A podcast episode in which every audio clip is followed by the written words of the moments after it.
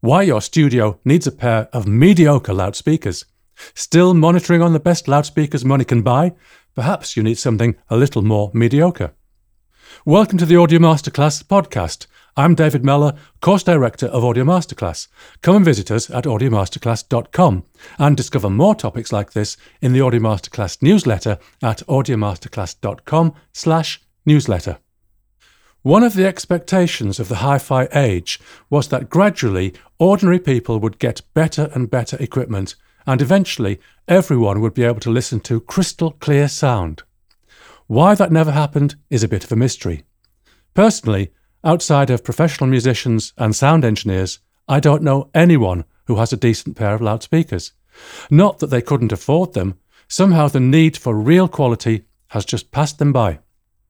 And look at all the other places we listen to audio TV sets, car stereos, computers, phones, smart speakers. So that makes your expensive, handcrafted, massively accurate monitors seem a bit pointless, doesn't it? Your mix may sound great to you on those wonderful speakers, but what is it going to sound like to the rest of the world? The answer is that you won't know unless you equip yourself with a pair of loudspeakers of a similar quality to those that people actually use in real life. Now, there's a problem here. Real world loudspeakers are crappy in all sorts of different ways. Some are distorted, some have a poor frequency response, some are muffled, some are fuzzy, some poke you in the ear with a sharp stick. There's no way any one example of a bad loudspeaker could tell you how your mix would sound on any other. So, what you need, in fact, is a loudspeaker that is kind of averagely bad.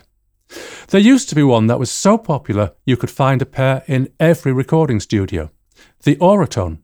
The Auratone was a simple 12.5 centimetre, 5 inch drive unit in a tiny cabinet that was hardly any bigger. Although the sound of the Auratone wasn't particularly good or impressive, it did fairly accurately average out the characteristics of real world domestic loudspeakers.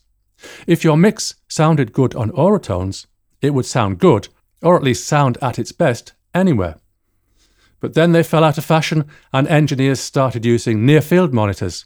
Some of these had a rather average sound quality too, but then they started getting better, and one could make the argument now that they're too good. So, in response to this, a company called Avant Electronics developed the Mixcube mini reference monitors, and remarkably like the Auratone, they are a 13 centimeter 5.2 inch drive unit in a 16.5 centimeter 6.5 inch cubicle cabinet. These loudspeakers will not give you the best sound quality, but that's not the point. If your mix sounds good on these, then, as in the days of the Auratones, you can be sure that it will sound good wherever it's played. And the killer thing is, if your mix sounds good on tiny loudspeakers like this, it will sound amazing on your studio monitors. P.S. I should mention that since the appearance of the Avantone Mixcube, the Auratone has been reissued, but reports suggest that the sound quality of the reissued version might just be a little too good. I'm David Mellor, course director of Audio Masterclass. Thank you for listening. Come and visit us at audiomasterclass.com/newsletter.